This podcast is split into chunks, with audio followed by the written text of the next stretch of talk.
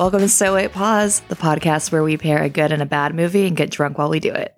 I'm Ashley, and I'm here with my favorite drinking buddy, Sean. Hi. Hey, how are you?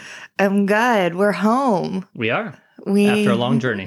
after a long journey, we we went to Mexico for like five days. Well, it ended up being six. Yeah. not but not for fun reasons. No, it ended up adding an extra day for not a fun reason. And we did not see Ted Cruz. Oh, yeah. So when we're recording this is right now when the Texas uh, blackouts are occurring because they're having to conserve energy. Yeah, last blackout, he left the country. And this he one, went. He went to Cancun. I don't know where he went this time. I know. He did do the thing where he forgot how to say the Pledge of Allegiance. did you see that? No. Yeah, he kind of stumbled on the words of the Pledge of Allegiance. So, Um, should we? I don't think you and I have actually gotten a chance to debrief on our last day in Cancun. no, we have not. So let's talk about it. Yep. So we were supposed to fly out of Cancun on that Sunday at 2:45 p.m. hmm Our resort transfer, they forced you to like be picked up like 3 hours before um your flight. So between getting there and going through security and everything, I think we had over 2 hours to kill. Yeah, I mean, we got there probably like one o'clock, Right. I think. So it all started whenever we were en route to the airport. We were getting notifications from American that our flight was getting delayed. And at this point, we're seeing that our flight's getting so delayed that there's no way we're going to make our layover in Charlotte. Yeah, but it's happening incrementally. So it's like at first it was delayed like 30 minutes. Okay, whatever. We have we have time. Then it was delayed like an hour. Then when it was delayed another hour. But they kept like they never delayed it immediately. It was like, you know, you get like 30 minutes before boarding and then they're like, "No, actually it's one more hour." Yeah. And then it, it was also like when you would get like a notification, they would do it like in 10 minute increment delays. Like, Right. where you're like, oh, well, that's not that bad. It's like 10 minutes late. Right. And then around like 4 4 or 5 o'clock they said that the plane had left, but that Yeah. was clearly not true.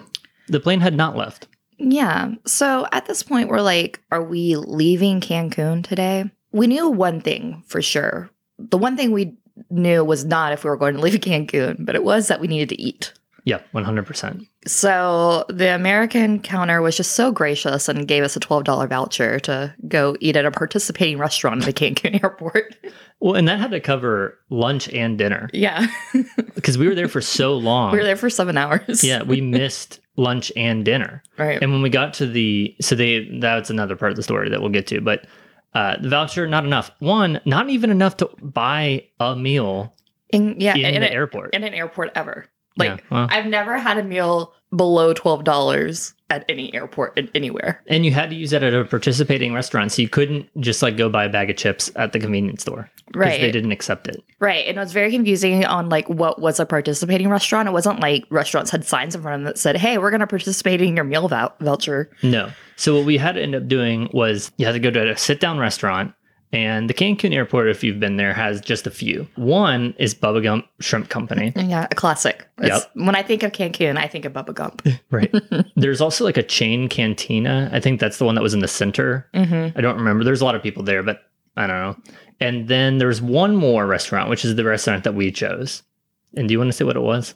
It's a Guy Fieri's like Flavor Town Nation in Cancun or something like that. I think it's called Guy Fieri, Guy Fieri's Kitchen or Yeah. some, something like that. There has to be Flavor Kitchen somewhere in there, right? I'm sure flavors in the word, in the name. Turns out he has. I looked this up because, well, we'll t- discuss this too in a minute. Why I was looking up the f- website of the Guy Fieri restaurant, uh, but it turns out this one started in Las Vegas, Mm-hmm. so that's where the main location of this one is. I think this is the only like the only other chain of that type of restaurant. Mhm. What I found though is that when you go to Guy Fieri's website, he has started like 50 restaurants. So Yeah. like chain type restaurants, Mhm. not like single, you know, purpose Right. restaurants or whatever. And they are like they have all sorts of names. So it's really confusing because it's not just like Guy Fieri's blah blah blah. And I imagine they all serve the same thing. It was very similar. Right. Like I, I can't imagine he's like, oh, here's like my fine dining flavor town, and here's like my Italian flavor town. No, it seemed like the differences in the restaurants were that some only served certain things like hot dogs. So it would be it would be like Guy's trash dog stand. right. I think that was actually the name of like I, I I'll look it up later. But that those are the types of names that were on this thing. Yeah. so we decide that we're gonna. This looks like the most legitimate place that we could eat and maybe be able to spend our twelve dollars. We don't know yet. Right. Um, yeah, so I mean, really, we're taking a risk about to sit down at a Guy Fieri flavor kitchen it, without knowing if we're actually going to get any of this meal comped. Right. Um, why don't you just ask them? You ask because we're nervous people. We don't want to. Well, we did ask eventually. so Sean gets a burger. Yep. I I wasn't starving, but like I saw something that caught my eye. Sean, what's like my most favorite thing in the world to eat? Hot wings. Hot wings. I love hot wings. So whenever you see anything with like hot wings on a menu, it's really hard for me not to order them. So, anyways, but I saw it, like it was like Vegas fries, and it was like the huge like curly fries with like uh his buffalo, his, like garlic buffalo sauce and blue cheese crumbles. Like it was just speaking my language, and I was like, I can get this, and I can share it with Sean. This will be perfect. Right. I can't even remember what was on the burger. The burger had like a onion ring, like a big Mhm. onion ring on top or something, and then a whole bunch of things, uh, tons of different types Mhm. of cheeses and, and whatever. I will say though, that burger more than twelve dollars. Of course, it was it was more than twelve dollars. pretty sure it's like seventeen. yeah, all the prices were in pesos, Mhm. uh, but converting it, it was about twenty dollars, I think, Yeah, yeah, I think you're right. Without sides. I, I don't Yeah. think it came with Yeah, I sides. So I order these fries.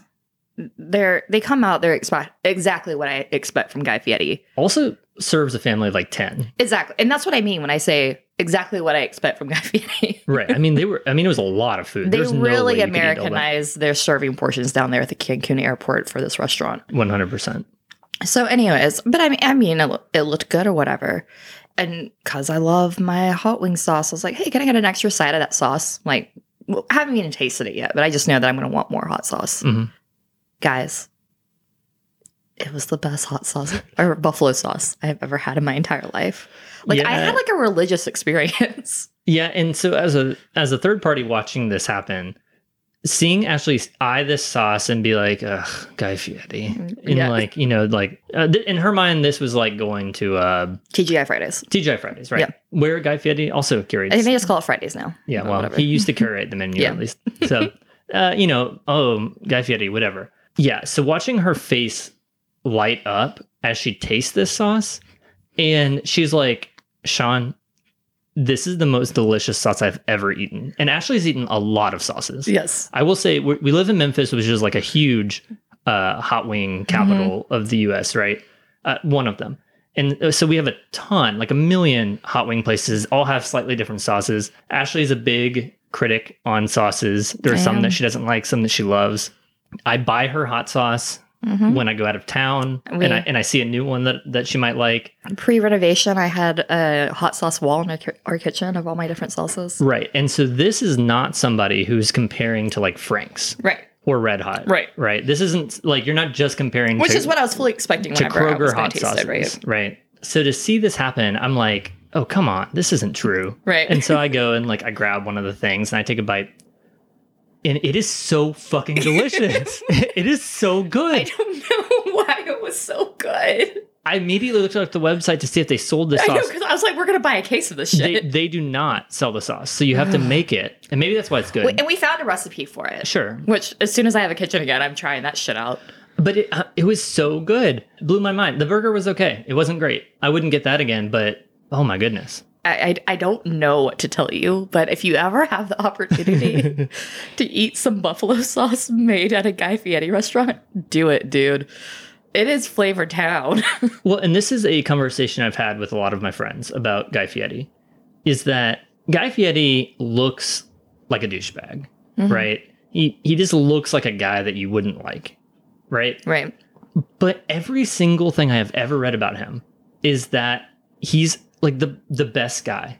He's like a genuine, nice, caring person. And maybe he's like you know, like I've heard some stories that he like asked for a spec- specific type of water when he was like at a Mm-hmm. uh, Triple D or whatever that show's Mhm. called. So you know, whatever. You know, he's a celebrity, but he does like legitimately good things. During the pandemic, he donated a ton of money uh, of his own money to help support local restaurants and didn't publicize it. Right. So he wasn't like Kim Kardashian or something. You know, like hey, take a video of me so I Right. can send it to a million people showing me feeding like Right. people who need food and giving money to local restaurants. He did it completely under the radar. He officiated like the largest number of um, LGBT weddings because he got certified through one of those like Universal Life Church type things. Yeah. Uh, he also uh, created the best damn buffalo sauce I've ever had. So those are those are three things, Right. right. And I always wondered, like, could he be a good cook and or come up with good recipes? And maybe he didn't, but I think he did. And I think that uh, it was he knocked it out of the park. yeah. I mean, Flavor Town 2024, because No, absolutely not. absolutely not. no, but I mean, imagine that slogan: "Take us to Flavor Town." Oh my god. But here's the I thing: would, I, I would move to Cancun. I I wouldn't. I would move to Flavortown, and here's why: because Guy Fieri bridges, and I said this before. Guy Fieri bridges all subgroups, all American subgroups. There is not one group that could not accept Guy Fieri. I don't know. I think I think that the the badness of politics can somehow force a division. Uh, and I'm not being serious, but you know what I mean. Theor- hypothetically, he speaks to everyone. he speaks. he speaks to neckbeards, right? Uh, he wears like his bowling anime looking, uh, you know, like bowling shirt. He wears his Oakleys on the back of his head. He wears his Oakleys on the back of his head. That's a subgroup, right. and that's a subgroup that probably heavily voted for Trump. Probably. The people who wear their Oakleys on the back of their of their head. But at the same time, he does all these other things. He's from California. He supports the hungry and the poor, and he donates local restaurants. He has it all, and, and that's that's my pitch for a Guy Fieri. Give him a chance. Check out uh, Diners, Drive-ins, and Dives. Guys, grocery games. Wherever you watch Food Network. well, and I love that that restaurant. The TV was playing that on a loop. yeah. All the was. Guy Fieri shows. Yeah, it was. Uh, also, something they were playing on a loop, and I got a perfect, I got a, the perfect video, and this encapsulates Guy Fieri experience in just one short clip, and it was a video of Ashley literally losing her mind at how delicious this sauce was, while Linkin Park blared in the background. Because this movie, this uh, this movie, this Full of the restaurant, movie. yeah, this restaurant played on loop early to mid 2000s like alternative rock type music at like 11 Yeah. it was not quiet It was you had to yell over it to and talk. maybe that's what they think america's like and it kind of is they're not wrong. yeah Yeah. Um maybe if I get drunk enough tonight, I'll post a video of that video on our Instagram stories. yeah well so uh, that was our experience there we take these petty uh, little tiny vouchers go Hey, good news they took them. they did take them yeah Yeah. went and got our guy fieri stuff and we are like certainly now we can leave Mm-hmm. uh, but no it was still uh, hours i think before No, we so at that point we were hurrying because it sounded like we actually thought the plane was like boarding was going to start like 15 minutes after we were finishing. yeah and that happened to not be the case So we go we go to like where the gate is that they told us to go to. Like it says it on our board- boarding pass. It says it like on our Apple passes on our phones, like whatever. We go down there and like we get down there and it's supposed to be like boarding in 10 minutes. yep There's no one there. Yep. No We- attendance, no no people. We are the only people. Which then I'm like, did we just miss this damn flight that we've been waiting seven hours for?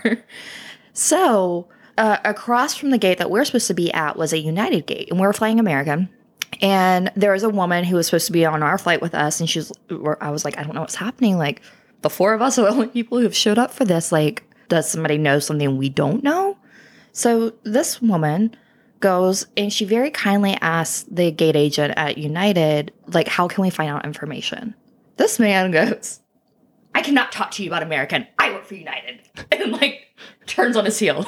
yeah. Uh, everybody that was left at the gate, I think a lot of people were eating, and that's why they weren't at the gate. So the passengers were there, but they were just dispersed across the airport, though it looked empty when we got there. Uh, the problem, though, is that at that gate, it wasn't a gate. It was Yeah, just so that's the it was thing- three yeah. desks in a row that made up three gates, but those gates did not have gates. yeah, so basically find out that's where they put you where they don't when they don't know where to put you.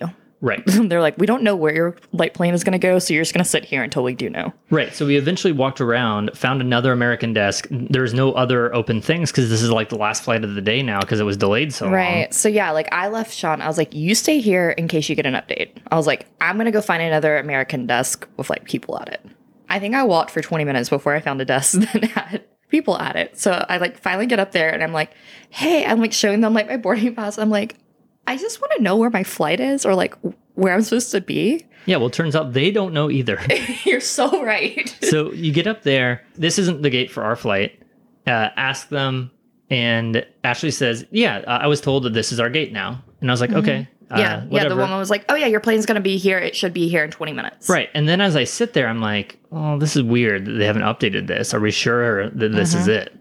And so I decided to just on a whim get up there and ask again. Turns out that is not the gate for our flight. Right. And that nobody in the airport knows what the gate is for our flight. Didn't you say like the woman literally was on the phone of like, what are we supposed to tell people? Yeah, she she ended up calling, I don't know who, uh, calling someone and asking them where's this gate at where's it where is the gate actually going to be? Turns out it was one gate over. They literally closed down that station and then walk over and set up a new station at the next gate. So we sit there for a little while and, eventually a plane does come. it does come. We're also wondering though at this time, are we leaving Cancun? Yeah. I Did- had no idea. So we started, you know, thinking about what if we're just forced to stay here? Yeah. I mean, I asked the guy that earlier and he said like, well, in that case we would book you a room. But here's the thing about the Cancun airport, it is not close to any place with rooms. Right. like it's not close to any resorts or And and we wouldn't get a resort but it's not even close to like just a nice hotel room I think I think we probably would stay at like a budget inn that's like probably like across the street from the airport. well i didn't see anything across the street a lot of it is like car dealerships and mm. mechanics I know I know that there are hotels there. There's just not hotels that we would choose to stay at. wow But we started thinking we started talking about like what well if we just had to like live here in this airport, like how would we get by? yeah And we decided there's always money in a banana stand. there is always money in a banana stand i don't even remember why we discussed that I I don't I, I think we were at the point of delirious. Like Oh, yeah. we were like we were a slap happy at that point. I remember we were just giggling and we were laughing so hard about opening a banana stand that security came up to us to like do like the random like are you supposed to be in this country interview? he was like, Oh, yeah. okay, show me your papers. and he asked us what we were doing there right. yeah but so when we were talking about that i thought that you know that's the easiest thing to do i think it was because you wanted a banana is that not true Sean, I hate bananas. No, that you do hate bananas. what was it then? I, I don't know. Somebody got bananas. Maybe I saw a person with a banana. Regardless, I was thinking like, what's the easiest way that we could make money here? Opening a banana stand, selling one single thing, one item. And so then I said, I like that this is what you're like, this is the way we could make money. well, uh, if we had to make enough money to temporarily stay in Cancun, how could we do it? By selling bananas. And so I looked up how much, what is the wholesale price of a banana in Mexico? and of course, it's in pesos, so I had to convert that. And so I found out the, the wholesale price of a banana in Mexico. I don't remember what it is right now. And then I said, well, how many of those would we have to sell, assuming that there's no overhead, that we don't actually, we're going to be, maybe Yeah. have to stand outside the airport. Right. We're not going to be in the airport, right? Right. We, we definitely did, we did not take um, into our calculations. We did not consider like things like you know a rental fee or like a permit or like a booth or anything like that. No, of course not. Well, and neither do the people who try to like trick you into thinking they're your taxi. Right. Exactly. Because what you will find out again at the Cancun airport is that when you go out the gate, you're going to immediately run into like a million shuttles and taxi cab drivers who are not official and are not registered to be your your uh, transfer. Then right after that is where the actual transfers are.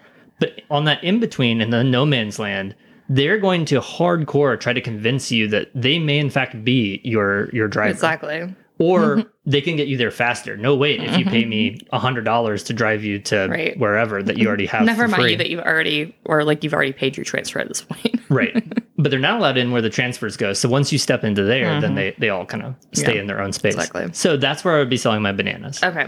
That's also where they sell beer and things like that. Okay. So people are going to be like, I made it to Mexico. So excited. Ooh, let's get a let's get a Dos Equis. Woohoo. And a oh, banana. And a banana. like said no one ever. Yeah, well, that's why you sell them cheap enough. And here's the thing: the bananas were cheap enough wholesale that I could sell them retail for like less than a dollar. Right, but US remember, dollar. so we talked about if we wanted to maintain our lifestyle, how many bananas did we have to sell? Oh, a lot. It was like Sixty-six thousand, I believe, was the number that we came up with a month, or was it a week? I think it was sixty-six thousand in a week. Uh, I think it was like four or five thousand a day that we would have to sell. It was hundreds of thousands of bananas a year Hundreds of thousands. if you were only selling bananas and you were selling them at a dollar per banana and making all that profit with no overhead. So our plane shows up. we didn't have to sell bananas. we did it. I, I was a little worried that we were going to be taken away by security because we were slap happy. Um, so the a plane does show up. Yep. Is it ours? We can't be sure at this point. No, I was sure. I was sure the minute it landed Why? because when it landed, it landed too far away. Well, so okay, so obviously it didn't land at the gate, but it landed, you know, taxied up to the gate and accidentally. I, there's no way that this was on purpose. Pulled up too far away for the gate. Yeah, like, so, like, the bridge couldn't connect. the bridge couldn't connect. There's no way that was on purpose, right? There's, I, I there's no way. I don't. I don't know why somebody would do that on purpose. so they had to move the plane, Right. And it's not because they went to the wrong gate, because it was on the the other gate was on the other side, right, where there was no door Right. on the plane. It was because they accidentally pulled up too far away. So now I'm a little worried because this plane, one, it got there like what, like seven hours late, something like that. Uh, now we're too late to get into the United States because you have to go through customs, and customs is closed at the airport we're going to. So they're going to reroute us through the only open customs in the eastern United States, which is, which is in Miami. Whatever. This is not a good experience. I'm not hopeful that this uh, plane is going to get us to the U.S. and get us safely to where we're going. And then they pull up too far away from the gate. Not the last thing that the captain did wrong. Exactly. So we finally we get to board the plane. I Yep. mean, it's a it's a miracle. Yep. at this point. Oh, we should also mention at this point we know now at the for a fact that if we get on a plane tonight, Charlotte's customs is going to be closed by the time Yeah, we would get there. said. Oh, I'm sorry. Yeah, you didn't listen to any of that. I guess I was really thinking about the next thing. okay, I'm just gonna Yep. fade to the I background. already said that. I'm, I'm here. Okay, so we get on this plane, and it is, you know, supposed to be flying us to Miami now, and then we're going to immediately get off. They're going to check all of our bags, uh, give us our bags. We have to recheck our bags. Then we have to get on the exact same plane, the same plane. They change out the crew, but this the plane was the same plane. Uh, I overheard that with the the flight attendants talking about it because at first they were hoping that something could be like done where we didn't have to go through that whole process and that we could do customs in a different way and that wasn't the case. We had to do all the normal steps. Yeah, I can tell you the people at the Miami airport were not happy to see us arrive at midnight. no uh, uh, so all this is uh, how we're getting to the us now. And the captain you know starts apologizing of course because this has a, a, been a horrendous experience. And the people who got there was a, the plane was not empty when they got to us. It was dropping off people. So those Right. people were I think they had to sit in that plane for like the seven hours that it was delayed. Yeah. Uh, well, and I don't know what all happened there. If, Uh, if anything, they were just in their seats in the airport. But, But we will say before the captain starts apologizing, we hear the flight attendants coming down the thing. Are like, not all these people know they're going to Miami now. no, because we weren't told. Uh, but there were no staff left in the Mhm. Cancun airport, and that's why we, nobody was told. Okay, so the pilot is uh, apologizing, and then I wrote down this quote because I wanted to remember it. And he said, as he was apologizing, honestly, I'm not really sure how this works either.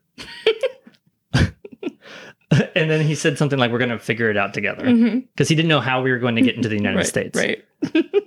And then after that, and I and I do hope this was intentional right. because it was it was not right back to back when he said this. He also with the intercom on said, "Hopefully we're going the right direction." it's literally what he said. so I don't know. I like I like cackled out loud when he said that. So can you imagine if we flew to South America or something Right. instead? But here's the thing. Maybe he meant like hopefully we get back on track, like we're going in the Mhm. right direction. But it was really funny after all of these situations that After happened. seeing this man not be able to pull up to a gate close enough. Yeah. for him to then be like, hopefully I'm flying in the right direction. Uh, so I mean, we eventually got home. The last point I really want to make that I thought was funny is when we get to the Miami airport, they are hustling us. They are like, "You have got to get through customs. It's about to close. You've got to get back through security." Like everybody's trying to leave, like blah blah blah. You know, like running, like it's like we're being hustled, and I'm Right. like ready to go. Like I had us at the front of the line. I'm like, hell yeah, we're gonna run through. We're gonna do this, and we're gonna get our asses back on that plane. Well, I do that, and I get us back to the gate, and they're like, "Yeah, you're gonna get on your plane in an hour and a half from now."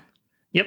And so uh, it's past midnight at this point, and I'm like, "What the hell?" Well, and all of my hustling, I became so thirsty. Like I thought I was gonna die. I was so thirsty. Like I, I was like, I can't wait an hour and a half. And so like I go up to the gate and I'm like, "Hey." Please tell me there's some way I can get water because every every restaurant, every store, everything is closed in the airport at this point, right? hmm And he's like, "There's a water fountain," and I'm like, "I'm not drinking out of a water fountain. I don't have a water bottle. I don't like." But I'm like, "I have to have water. I'm gonna die." So I just start walking the length of the terminal, and I pass a restaurant where they're closed and they have like the gate pulled down, Uh huh. and it's past midnight, midnight at this point. We've talked about this, and I literally like I go up to it and I just see like the people like counting the dollars at the bar, and I was like, "This gonna come off really crazy, but I'm so thirsty. Could I have a cup of water?" And they give me a paper cup and they like push it through the grates to me so I can have a sip of water. It's ridiculous. Please, sir, can I have a bowl? Literally, I was so stupid. well, so on my side of that story, I really had to go to the bathroom, and Ashley was gone forever. I mean, I walked like it felt so like far. it felt it was like 30 minutes and the whole time i was like oh my gosh like i have got to go to the bathroom so bad and there was no way i could leave all that stuff just like left unintended, right like we had like our ipads and phones your phone was sitting there so i couldn't text you about it Yep. I mean, I really, I just, I, I needed water, and I, and I did what I had to do. yeah well i almost did what i had to do okay. Well, we made it home a full day later than than we, We expected, and we don't have to run a banana stand we don't have. Yeah, even though i was i sat and did a lot of math on the on the banana stand that's how bored we were. yeah i was so bored i didn't really have much to do but you know Okay, movie night. yep That is why we're here. It is why we're here. What we watching? It's your week. I wish we could eat some of that uh, Guy Fieri uh, I wish I had that buffalo wing sauce. sauce for for tonight. But so I have two movies tonight. I announced them last time. The first movie is a Nick Cage movie called The Color Out of Space, or it might be. I think it's just Color, Out, of Space. Yeah. So this it's based on a short story by H.P. Lovecraft called The Color Out of Space, I believe. Mhm.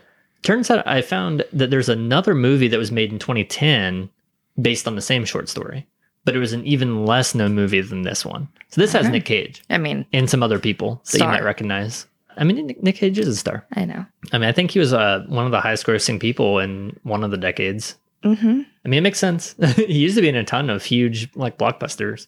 Mm-hmm. Nick Cage did, but anyway, I Where's chose the one this, where he was like a flaming skull on a motor- motorcycle? uh, Ghost Rider. Of course. one of the worst of the of those movies. Uh, I think they're actually bringing it back. I don't, he's not going to be playing, but they are bringing Ghost Ghost Rider back. So Nick Cage, though, is always a good choice when you choose a movie with him because if it's a good movie and it turns out bad, it's still good because Nick Cage is ridiculous. If it's a Mhm. bad movie and you want it to be enjoyably bad, Nick Cage is ridiculous. right. So it's always going to work out. That's a good way to go when you're trying to choose a movie that you haven't yet seen, but you Mhm. think should be could be good or could be bad. Especially if you want to drink to it. Right.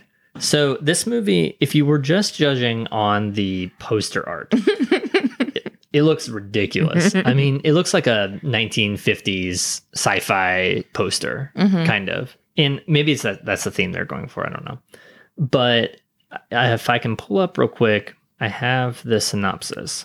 Okay, and this came out during the pandemic. Uh, it had pretty good reviews, so I'm hopeful, but we'll see. Mm-hmm. It says a secluded farm is struck by a strange meteorite, which has apocalyptic consequences for the family living there and possibly the world. Interesting. That's all it says. I'm going to ask a really dumb question. Yep. Do do meteorites like hit Earth in real life? like, do they? yes, all the time. But like, but I mean, like, uh, in a way like this, like where it's like, oh, like it like cut through the atmosphere and touched down somewhere and destroyed some places. Uh, okay, so if you mean like this, no, it supernaturally does not come down and then do something magical to Nick Cage. not what I mean, but if you mean in general, d- do rocks hit the earth? uh, yes, they do. Huh. Haven't you heard about the dinosaurs? what I'm trying to say. I'm not that stupid. I'm not. and you didn't watch uh, Armageddon? Well, uh, yeah, Armageddon, yeah, but I what I'm trying to ask is that like, I, of course, I know rocks hit the earth. Yeah. I'm not, like I'm not stupid. I mean, like, do large enough ones hit the Earth in the past hundred years that cause like damage on Earth? No, not in the last hundred years, I don't think. Okay, that was my question. But this is also a meteorite, not a meteor. So a meteorite is just a small piece, right, that breaks off. And most of them burn up in the atmosphere. So that's why right. So they're like perpetually hitting our atmosphere, but what's they all the burn difference between a meteor and an asteroid? Um I need to I can't remember. So I want to say the composition. Looking it up now. If I remember right, I think it's the composition. I think one is I don't know. Check it. I am. So I know one of one part of the terminology has to do with whether it's in space or in the atmosphere, and the other part of the terminology has to do with if it's uh, with the composition of what it's made up of. Okay. An asteroid is a large rocky body in space in orbit around the sun. Meteoroid is a much smaller rocks or particle that orbit around the sun. If a small asteroid or a large enough meteoroid, meteoroid, me- Meteoroid. What? What? Yeah. Well, now I'm confused. Meteoroid is a smaller rocks or particle in orbit around the sun. Meteorite is if a small asteroid or large meteoroid meteoroid Come into the atmosphere, right? survives its fiery pa- passage through the Earth's atmosphere and lands on Earth's surface, it is then called a meteorite. Okay, there we go. Okay. So I was kind of right. well, I I've never I can't say that many E's and O's together. Yeah. Well, so there you go. There's your uh, science lesson of the day. Okay. I knew it had something to do with that Mhm. because I know that um, isn't it like meteors trail? No, that's those are comets. Comet is the other one that I was thinking of because comets have tails. Right, but Um, those are like burning stars, right?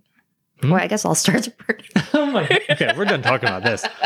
You're saying all sorts of crazy stuff. I haven't even started drinking.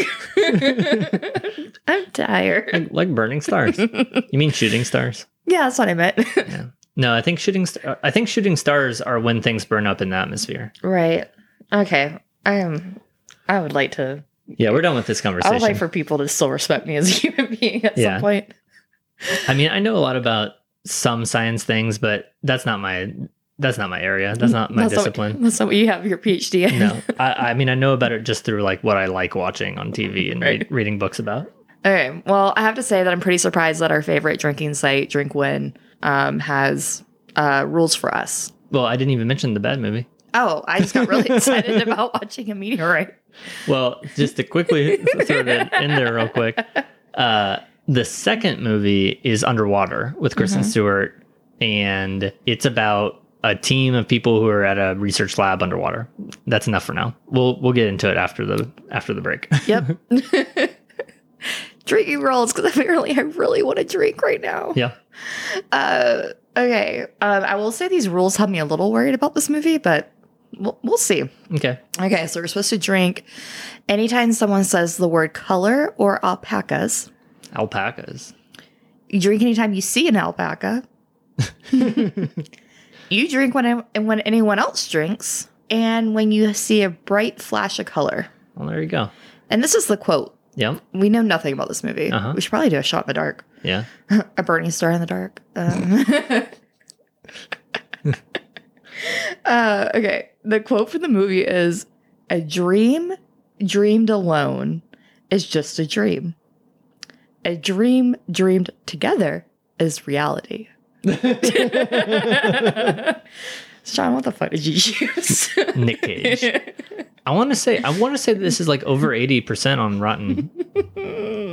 Let's look at the Rotten score. Yeah, look at it real quick. On IMDb, it was like a six point two or something like that. But IMDb always has way lower ratings than Rotten because it's user ratings, right? Where- Right. Whereas uh, critic ratings are Rotten on the consen- uh, consensus score. Rotten's 86. Yeah, so that's really high for a Yeah, Rotten movie, right. especially this type of like sci-fi weird movie. Says that it was initially released in Russia. this is going well. Hey, well, maybe they mean like a different movie of it no, was no, released no, no. Russia? Like it, its first release date was in Russia. Maybe that's because Russia hadn't yet closed down movie theaters. We hadn't closed down movie theaters in February Oh, you're right. It came out in February 29, or 2020. 2020. Yeah. Hmm. Well, it is what it is. Okay. I'm I'm excited to watch this. Are we gonna do a shot in the dark for this? uh, we can. Well, now that I know about alpacas, that's off the table. Yeah, you can't get alpaca. Um, You know what? We should base it just off of Nick Cage. I I have exactly what I want my Nick Cage rule to be. Yeah. and it's probably the same one that you want it to be. Sure. If he punches anyone in the face. Yeah, that's what I was gonna say. okay. All right. So if Nick Cage punches someone in the face, face, and I will say right before we leave, something about Nick Cage. Nick Cage has really made a comeback recently. So we'll see if this is his comeback. Because and not not saying that they're all good movies, just that he's come back into into making movies. But he has come back into making movies specifically in horror. Um, he made a vampire movie recently. I don't know if it has good reviews. It didn't look particularly good, but um, I'm sorry, I'm just remembering that. yeah, so he came back in a vampire movie. I can't remember the name of that. Uh, and then our friend sent us one that he's going to be in called Pig. Oh. And the premise is that Nick Cage has to find his kidnapped truffle pig. like, I guess in like a Taken style movie. Um, I can't remember. There's It's also. trying too hard to be John Wick. Yeah, well, or John Wick. Yeah. Uh, or so, in John Wick is kind of based off of uh, Ong Bak, the like Muay Thai movie where his like Buddha head is stolen off his statue and he has to go on this journey to get it back. Cool. Yeah. Okay. Well, I'm gonna let's go watch this movie. All right. So if Nick Cage punches someone in the face, Yeah. that's a running rule. We might take a shot to that in any movie we see Nick Cage punch someone in the face because he does it way more than you think he will. It really does. And again, we've talked about this before. Punching people in the face is just a sign of a bad movie in general. If it happens just out of nowhere or in a funny way, that's always a sign. Uh, Colin Hanks, Colin Hanks, and get over it. Okay. No, we're not talking about get over it again. every every single episode, I'm going to talk about get over it. okay. All right. Well, we'll be back.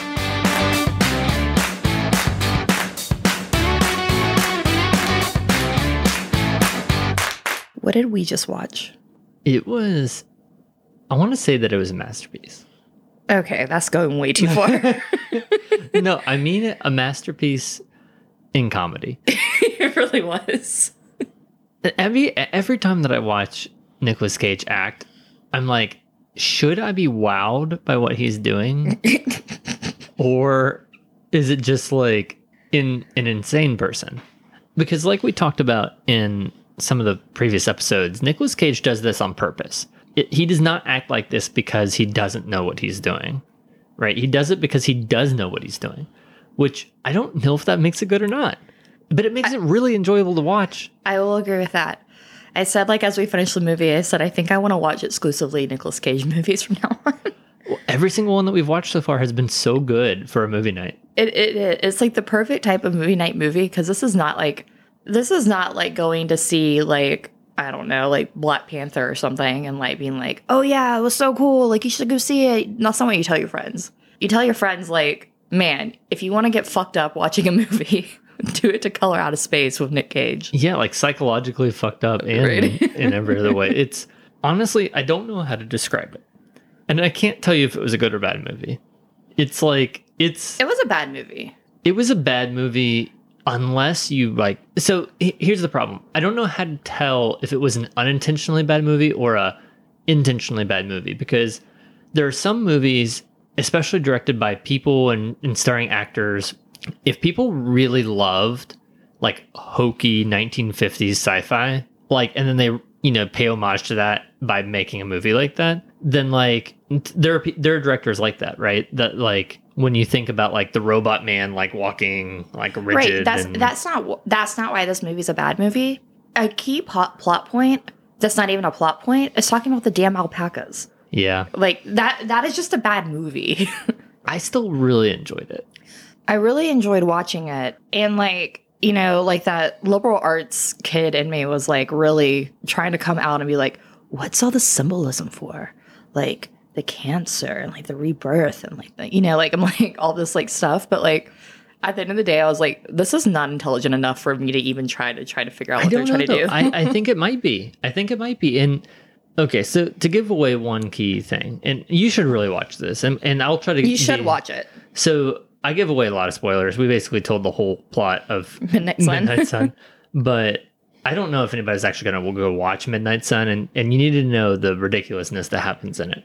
With this movie, you need to see with your own eyeballs what happened in this movie. So I don't want to give away many spoilers, but there is one thing where this meteorite lands, and that's in the synopsis, right? So the meteorite lands, people start acting weird, and weird things start happening. Mm-hmm.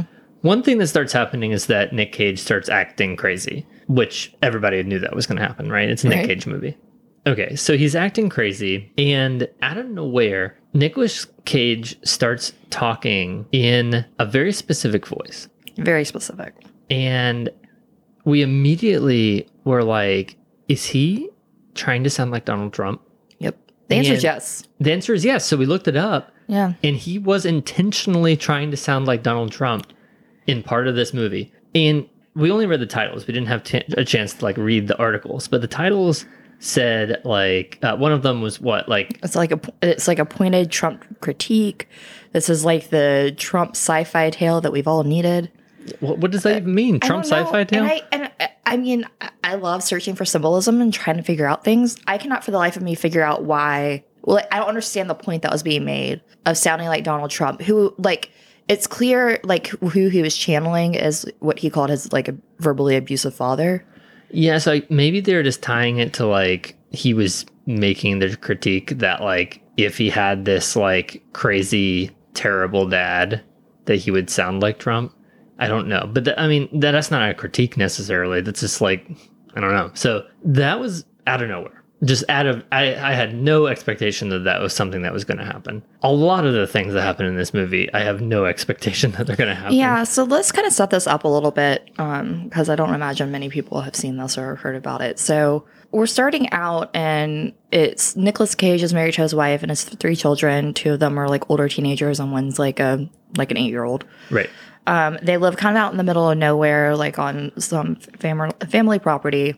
I think he um, inherited it from his dad, right? Yeah, which they never really go into his dad his dad plays a key point because like they keep talking about him but he's dead mm-hmm. and it's like about how bad he was but mm-hmm. they, they only allude to it they don't they don't, don't go into details right.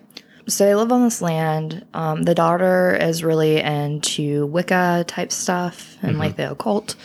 Um, while she's practicing something, you learn that, you know, like she's basically trying to do a ritual to cure her mother of cancer, which so we find out that she has breast cancer. yep And while she's doing that, a third party comes in, played by Elliot Knight, and he is a what is he? uh, he is a hydrologist so he's there just to check their water table because they're looking for a new place uh, i guess they're trying to set up a new reservoir is that is, that the point Yeah, like it was like it was going to be like the aquifer to supply. Uh, yeah. So so anyway, he was there to set up a new reservoir, but that's all he's there for. This man, who's a hydrologist, he's just an expert on water, and he gets asked every question in the book. Yeah. they act like this man is like the expert on everything because like throughout the whole thing, the whole like everybody in the town is like. Hey, you're a hydrologist, right? right. Look at this really insane, crazy thing that's happening. Right. Tell me what you think about it. So anyway, so there's one night there is something that comes out of the sky, as we learn, a meteorite, because it makes contact Yep. with things on Earth. um, I bet you never saw it coming, but it was very colorful. It was. There's a color out of space.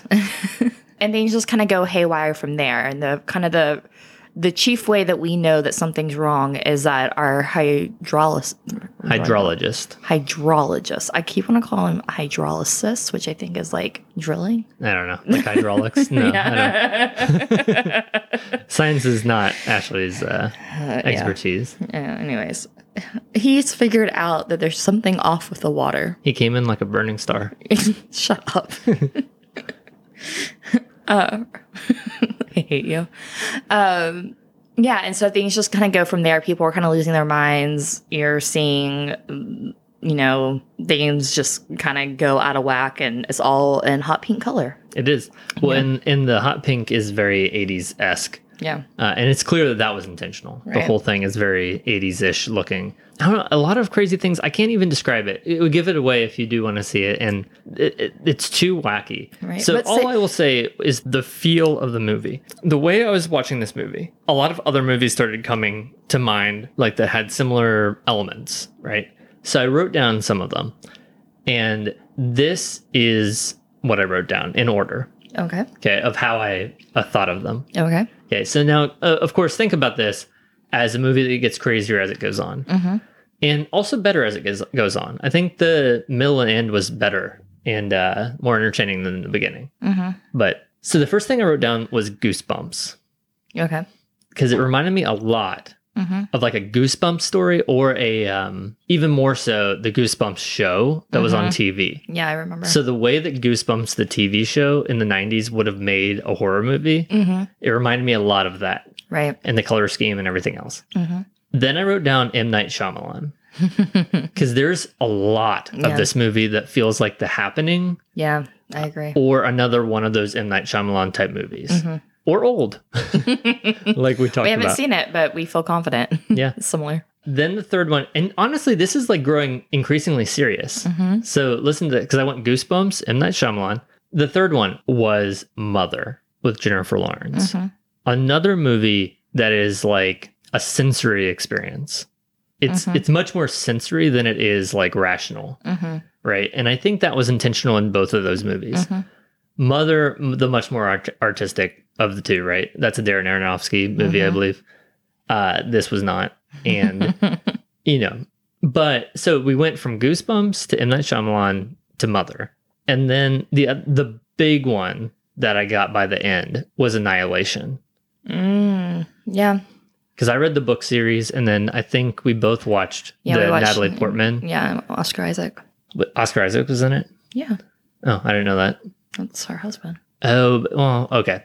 I, I forgot all about that. But he's gone. He's not in the most of the movie, right? Because she's looking for him. That's why she goes into the zone. The zone. Yeah, until like the climax of the movie, which I think he fell asleep for. So maybe that's why you don't remember he was in there. Well, but I read the books. Right. Um, anyway, so very similar in feel. In that one, I think it's like the shimmer or something, right? Mhm. And this is like a color. Mm-hmm. Would not be surprised at all if the whole it's a trilogy. It's a book trilogy, but they only made one movie. I would not be surprised if the Annihilation trilogy was based off of Mm-hmm. H.P. Lovecraft Mm-hmm. short stories, Right. including this one. Right. So that's the order I went i- of increasing seriousness. Goosebumps on. And it's not wacky. I mean, it's like trippy. The whole thing is very trippy. It it feel it feels wacky when Nicolas Cage is on the screen, whether things have gone haywire or not. It feels a little wacky. Yeah, yeah, yeah. Well, it's it's hard to describe this movie honestly. My my favorite wackiness is before the meteorite. You know, there's a there's a whole conver- really awkward conversation between Nicolas Cage and his wife, played by Joely Richardson, where you know we find out obviously that she has breast cancer and. Um, and they haven't had um, sex in six months since Mhm. um, she had her surgery. And there's this like awkward scene where it's just like it looked like high schoolers like trying to hook up for the first time, where like they're sitting on the side of the bed and acting really awkward and whatever. And I, they try to do their thing, and then this meteorite hits. Well, and you missed the most important part, which was before going up to the bedroom, they have this conversation where he's trying to like seduce her, kind of. And she was like, I'm sorry. It's just like, I feel so weird now. Like, like I'm like I'm not whole, right? Because like she had her breast removed and whatever, Mhm. and she's like feels self conscious about it. Mm-hmm. And he was like, "Don't worry, I was always a leg guy," Oh, which whatever. And then she was like, "Yeah, well, what if they had to cut my legs off?" And he was like, "Well, I guess I could pack you up in my suitcase it's like my carry on or something. as my carry on and take you around with me." it's real weird. The dialogue from Nick Cage in this movie is classic and insane. Exactly. So this all culminates and the news comes out after the meteorite is hit and is asking like what were you doing at the time of the thing? And he's like, "Well, uh oh, I guess this wasn't the news. This is when the sheriff came out." Um and he's like, "Well, me and my wife were, you know, doing it since the first time she had her surgery." It's like, how is that like at all important to the story? Well, so I, wr- I wrote down a little bit of this so we remember exactly what happened. And the police asked him what happened here, and he said, "Well, my wife and I were in bed." And then he has like a pause, Mhm. and then he says, "You know, it was the first time in a while that we, you know." and then he doesn't stop talking. He keeps adding more details to this story, and it keeps going on and on.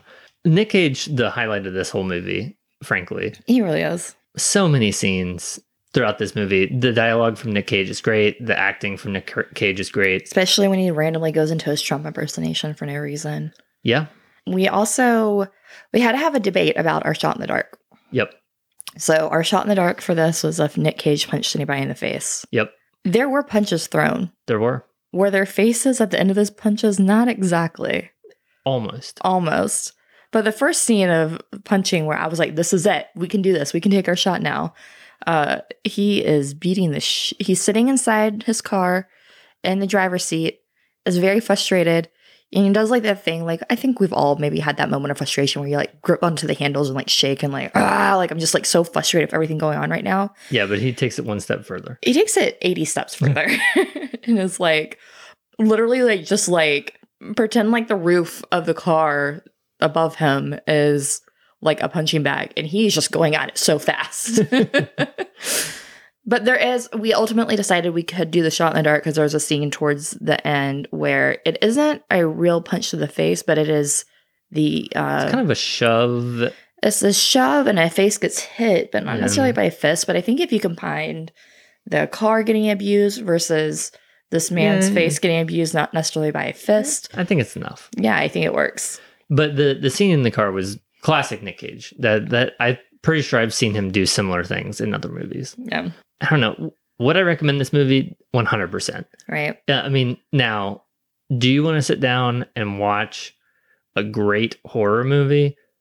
Maybe don't make this your one, right? hmm It's still a horror movie. There, so like the thing about this is that it's not a jump scare type horror movie, it's, right? It's so like a sci-fi horror. Yeah, it's sci-fi horror, and it's so it's, since it's based on Lovecraft, Lovecraft is not about jump scares either, Right. right? So like Lovecraftian horror is more about like cosmic horror, right? Like Mhm. horror that is created because something is so vast and big, right? Like that you you like it's uh things that you can't escape. Like horror from that type of scenario. right. Right. So like that, you know, people in today's age, they don't necessarily find that as scary, but it uh, it's that type of horror. So if if you want to watch that, but even more importantly, if you want to watch a movie you can drink to and laugh at and enjoy, and it is kind of a good horror movie, then yeah, definitely watch it. I think so, and I think our mo- our drinking rules really hit here. 100%, especially alpacas. Alpacas were so great. no idea that there were alpacas in this movie, We don't know why there were alpacas at all. but they play a role throughout the whole thing. Yeah, it's not great, No. but it's also great. Well, in colors. Colors Yeah. happen Yeah. all the time. But they never. One of the rules was that they say color, and they don't really say color except for like a couple times. They say color. like a couple times, Yeah. not well, nearly as much as they say alpaca. Yeah, that's true. Okay, how are you rating this? So I thought about it while we were watching it, and I think I'm going to give it a 65. Oh, I feel like that's higher than I thought you'd go. No, because here's the thing I don't know how to judge it. I don't know how to judge it. It's kind of like Wicker Man, like a sci fi Wicker Man. I don't know. There are scenes of it that are like legitimately intense. hmm There are some cool visual effects. The storyline is, I mean, it's all interesting. It's not necessarily well done, but Mhm. it's interesting. I enjoyed watching this more than Annihilation, frankly. I mean, we laughed hysterically through it. It was a lot of fun to watch. Yeah, that's what I'm saying. And that's all you need. And, and it is like, it's not like like a 1980s cheesy horror movie that you're like, Mhm. ha ha ha. Like there are moments that might scare you, like Mhm. probably not, but you know, it's Did I leave the movie understanding what had happened? Not really. you're not supposed to. Okay, if you say so. No, I mean you're not supposed to. And that's the premise of all Lovecraft type horror is that you don't understand what happened. I guess That's I don't part of If it. I like that. Yeah, that's just how it's told. Like that in that genre. Okay, so your rating, Ashley. What did you give it? I think I'm giving it a 52, Okay. which is high for me. I think. yeah. I think if I'm just talking about like the quality of if you want to watch a sci-fi horror movie, I think I'm probably in the 30s. But Nick Cage is just he's magnificent. He really is. He's everything I want to watch on a movie night. And this is a movie that on Rotten had 86. I, I don't understand that at all. Well, and here's the thing. What I that's what I was trying to bring up a little bit at the beginning is that I think that there are viewers and crit- critics who like if you seriously pay homage to an era of movie, even if that era was really cheesy, they like eat it up. And I think maybe it fell into that vein. Right? Right? because we had a whole era of creature horror and other like weird sci-fi weird effects like that type of horror right And so I think that if you pay real homage to that type of thing, and you have a crazy looking monster, which that's not necessarily the case in this, but you know, like a monster in a rubber suit that looks all weird, Right. but you do that seriously because you're respecting something of a bygone era, Mhm. I think they appreciate that. And so I think that's what this fell into.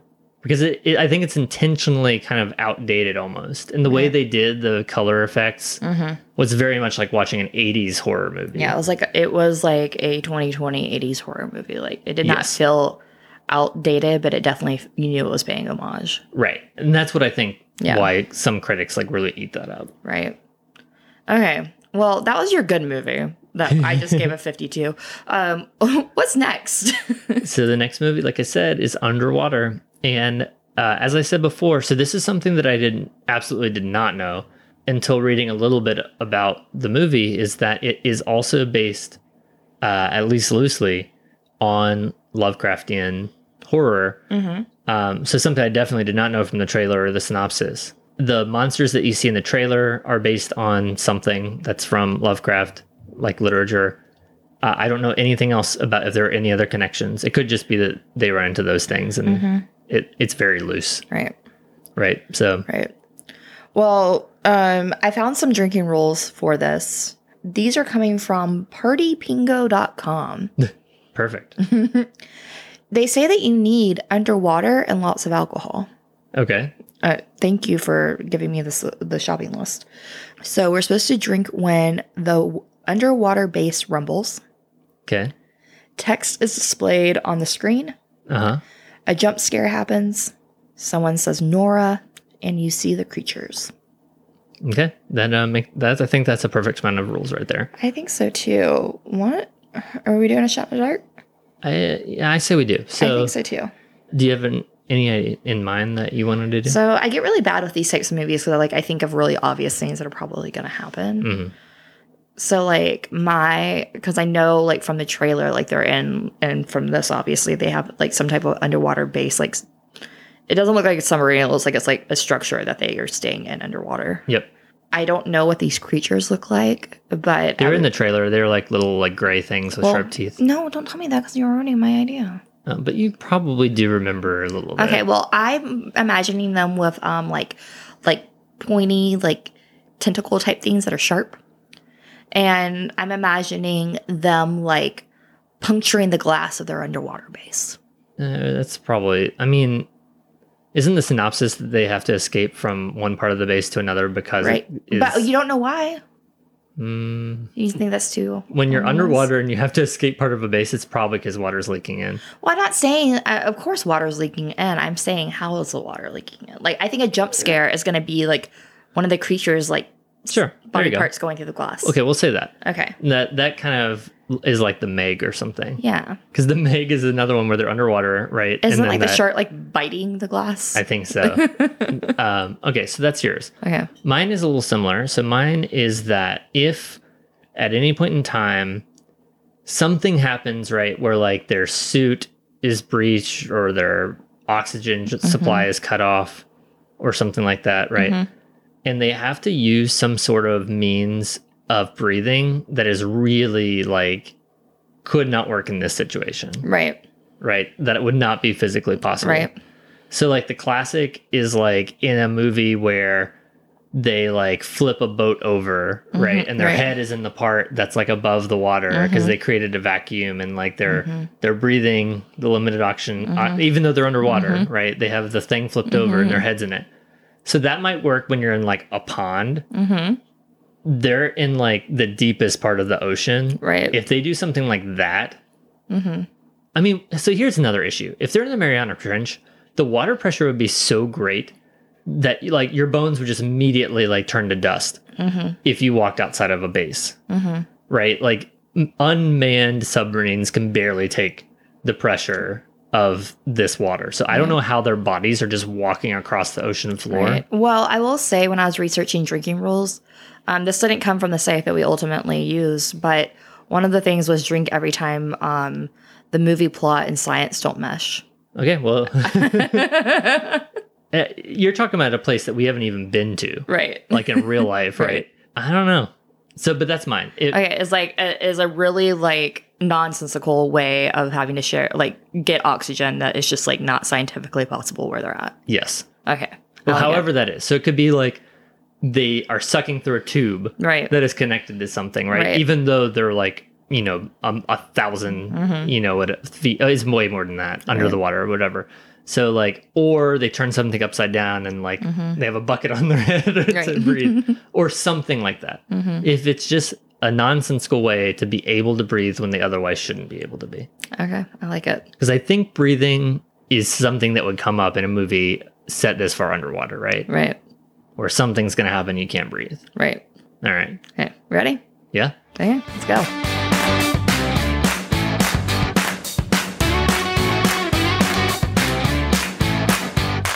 And we're back from watching Underwater. What did you think? It was a horror movie, kind of. I don't, I don't even know if I could call it a horror movie. it was a horror video game movie.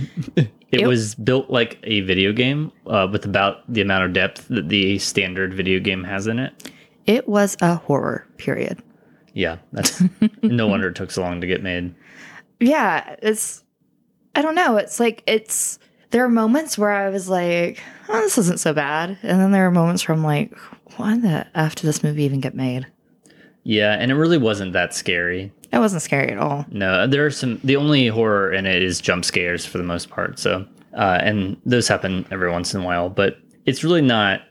If you're if you're looking for a horror movie that's going to scare you, I wouldn't say that that's that's going to be the one to do it. It, it might, if especially if you have like claustrophobia or uh, a fear of being underwater. Right.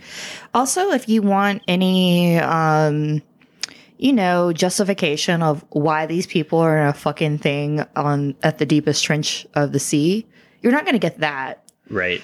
It like it, it immediately opens with just like things going awry with no backstory on who these people are, why they're there. You get you can use some context clues to figure out that it's all about oil drilling because one is the world not about oil Mhm. but it just like it jumps right in. And then we are talking about well it's really hard to care about what happens to these characters. 'Cause i don't know i don't even know their names like. Yeah, you really don't know anything about them because from the beginning, I mean, honestly, you don't even learn Kristen Stewart's name for like half the movie. i Um, know. That's the one name you do know. From the very beginning? yes. It, everybody's yelling nora throughout the entire movie. Well, no, throughout the movie, yeah. But I mean, like, it takes there's no like there's for- no like hey i'm nora. Well, there's, hey, like- so-and-so Here's something that blows my mind. This movie was delayed for what, like three years? Mhm. Okay. Why? Like, think about it like this. So I, I know why, right? And Right. partially TJ Miller. Uh, and then his whole scandal stuff that, that blew up, and then they Mhm. delayed this, and then I guess it blew over, so they released it. But here's my bigger point. Think about this movie. It was, I don't know how long it took to make, and then it took years to come out. This movie has probably two pages of dialogue. probably Uh, it has a mostly unknown cast, Mhm. other than Kristen Stewart and TJ Miller. yeah Oh, How and they- uh, your guy. oh um john gallagher jr who i adore Yeah, he's in it too. But again, so just think about like what went into make a movie that has barely knows any substance, no backstories, no dialogue, and you delayed it over TJ Miller? I have a feeling people watch this and that's why it got delayed. Well, that, that might be it too. But like, what was the point? Like, so at this point, you could just recast TJ Miller and you could probably shoot it in like half a day because yeah. I mean, like again, no dialogue, so you just have to pretend, like act. It's all CGI for the most part underwater. Yeah. You could probably just CGI over his face, do like a Superman's mustache, but with Right. with TJ Miller's face. I I don't really know the point of like I don't know. It wasn't a very good, uh, well made movie. Definitely Um, not. And we were keyed off very quickly that it was going to be a bad movie. You know why? Slow motion. We have determined that if you use slow motion, you are a bad movie. Yeah, especially if you use slow motion now. Yeah, because exactly. there was an era like Matrix, uh, 300. 300 is a little bit at the end of the slow mo period, but there was a point where that was popular and whatever, and then we overdid it. We Mhm. way overdid it. And there are people that have not learned that we've o- overdone it, like Zack Snyder. hmm Zack Snyder it was popular in 300 so he was like oh my god i'm gonna do everything in slow-mo like i'm not gonna have a sing- single scene in normal speed uh, and then that's why you have a like six hour long justice league snyder cut exactly. 80% of it is in slow-mo Right. do you know how fast that movie would it probably would have been a two hour movie if you didn't have slow-mo Probably. but at least this is in like it's more matrix-ish where it's like scenes in slow-mo not the whole movie in slow-mo like like the justice league but it's still the sign of a bad movie especially if you just use it to create like a dramatic effect for really no purpose Right. I will say the one thing that I did appreciate appreciate about this movie that I brought up whenever we were watching it is like they're kind of like they're basically just trying to find a way to survive this. And so like obviously this base that they're in has a bunch of different parts and stations all throughout the trench. And so their station is destroyed. And so they're like trying to like go to other places to either find escape pods to get back to the surface or make some type of contact anything like that. So like it's constantly the story of them having to go out and underwater hmm and then go and then make it into like try to make it into a station or something that i appreciated because i had no interest in watching these people in spacesuits underwater try to communicate the entire time yeah they were in kind of robot type suits right uh, throughout any time that they were actually walking. The other problem that I had with this is that they go and they finally find the captain, and then they come up with a just a simple plan of like how can we find escape pods or something. Mhm. And he he says, well, we're going to take the elevator down to the ocean floor. We're going to walk across the ocean floor, and we're going to go to this place. Like I swear that nine different times they hit the ocean floor and they find a way to go further down right. and hit and hit another ocean floor i swear yeah because no matter how deep they went, there's always an elevator that they can be on that will fall and Mhm. take them even further down. right you're so right Every single time. You're on the bottom of the Mariana Trench, the deepest part of the ocean. There isn't anywhere else to fall. You fell. You fell all the way. Right. you hit the ground. There is nothing else. Uh, but they always find a way that they can have one more drastic, like thousand foot fall. Yeah, and I mean, really, I'm so glad that in the 11th hour we added the drinking rule for science and the plot not really meshing because man, that was a whole damn movie. Yeah, the whole thing is really bizarre physics that doesn't make any sort of sense. Right. The fact that, again, I, I might have brought this up uh, as we were introducing the movie, but these people walk across the bottom of the ocean under pressure that nothing in real life has ever managed to survive, right? Mm-hmm. So, like, even our submarines currently cannot go to the bottom Mhm. of the Mariana Trench. It can go pretty far, but that's like an unmanned submarine, right? Mm-hmm. And even that can barely withstand the pressure. Mm-hmm. So for them to just be wearing like these robot suits, I mean, like their whole bodies would just get immediately crushed.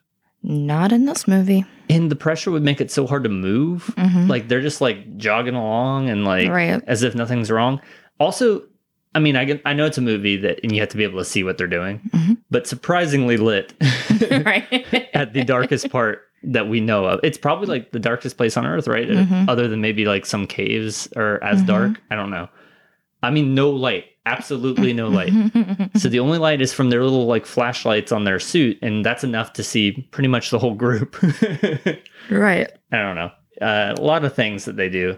One of the things, so we talked about how they keep going out into the water, then coming back in, and of course, all the things that they're in or are constantly getting destroyed. I have to say, I would like to talk to the person who was doing uh, Kristen Stewart's makeup for the movie because no matter how drenched in water she was, she always had the perfect smoky eye. Yeah, and every time she takes off that suit, she has got to be in her underwear. Uh, abs- it, it was like it's like the weirdest thing because like Kristen Stewart's not necess- necessarily someone who I find to be like hypersexualized or like that people are fawning it over. And oh my god, we had to see her in her underwear so many times. Yeah, like all the time. Like Yeah. every time. Like it, it was very gratuitous, and I was like, why? Like what? What is the point of this? I honestly don't even know. In half the time, it's like, oh no, her clothes got ripped off. Or I don't even know if they were ripped off. I, it's like she was in a robot suit, like the most covering thing you could be in, and then somehow she takes that off and she's in her underwear. It's not like that's what I- she was wearing under there. I guess they had to take off their clothes to get in the robot suit, and she's the only one who got out of the robot suit. I don't think so. Um, I don't thought know. they wore like special like rubber suits to go into the robot suit. I don't know. I, I don't know. Anyway, You know who wasn't in their underwear? Scandinavian uh, Matthew Lillard. oh my god. So the guy I don't even know the actor's name, but there's a guy who plays the captain in this, and oh my god, he looks identical. He looks like an older Scandinavian Matthew Lillard, who is like you know like in Good Girls and uh all the stuff from the '90s, like Scream and whatnot. Shaggy from Scooby Doo. yes, Shaggy. I will say he looks like an older version of '90s Matthew Lillard. Yeah, I because mean- now Matthew Lillard, Lillard is older, Right. and uh, he so he looks like if you aged Right. younger Matthew Lillard in a different trajectory. I mean, there's multiple times where I'm like, is this Matthew Lillard? But it wasn't. yeah, I didn't know who that guy was. How do we feel about this movie in terms of drinkability? It wasn't the best movie to drink to, but a lot of the rules did work. Yeah, I think so. I mean, there was multiple times where I was just yelling "drink." I don't know if it was because I was following rules or because I was trying to get through the movie. Right. No, I mean, it's enjoyable to drink to, kind of. I, I, I wouldn't say it was one of the best movies to Yeah. drink to. It was a little too serious. And if you're going to have like a serious ish movie, that should probably be your good movie. Right. Uh, or it should be serious but unintentionally funny. And this Mhm. wasn't really unintentionally funny. yeah, this was just like, why did this get made? Yeah. Yeah. It was more that type of bad movie. So then, what are you going to rate it? Honestly, so I thought about this throughout it. So it's like it's not like a terrible movie. It doesn't really have a storyline, uh, other than you have to get from one base to another base, and that's it. Mhm. No backstory, no connections, no relationships, no anything, no lore, no like no explanation of what's Right. happening or why. For those reasons, I think I would give it like a forty. A forty. Yeah, which is worse than I gave Color Out of Space. Yeah, uh, that's. I kind of think it's kind of unbelievably high. Really, a forty? yeah. Well, no, because I think that like there are worse movies where you don't like sitting through them, right? Right. I could have paid money, like eight dollars or ten dollars, to go see this in the theater, and I wouldn't be like I wouldn't walk out on it, Right. right? It's a horror movie. If we didn't walk out on Ghost Story, though, would we walk out on anything? Oh, I don't know. I guess I think it's just called Ghost. We always call it Ghost Story. No, I think It is, is I like can't this, remember. the Casey Affleck Yeah, and a lot of people haven't seen it. don't. Yeah. Anyways, that's that is like my my baseline for if I'm going to continue a movie or not. Yeah, well, that's for a very specific reason. there wasn't anything that lasts a long time in this that you have to sit through. But what was your rating for Underwater? I'm giving it a 21. That's really low. Yeah, I mean, there was really like nothing about it that I really like enjoyed. Yeah. I mean, I Uh, guess I could have given it a little bit lower. Like I'm not into like these kind of uh, these Lovecraftian like weird looking creatures being the the nemesis. Like that's just not really like my thing. So if it, if that's what I'm going to watch, I want a really good story along with it. hmm And so like I just didn't really get that I will say, in terms of the pairing, I really knocked it out of the park with Lovecraftian For sure. For sure. Uh, and I, that's a lot of people, nobody even, the people who heard, had heard about Underwater, they didn't know that about Underwater, Yeah. that there's Lovecraftian stuff in it. So, I mean, that is something.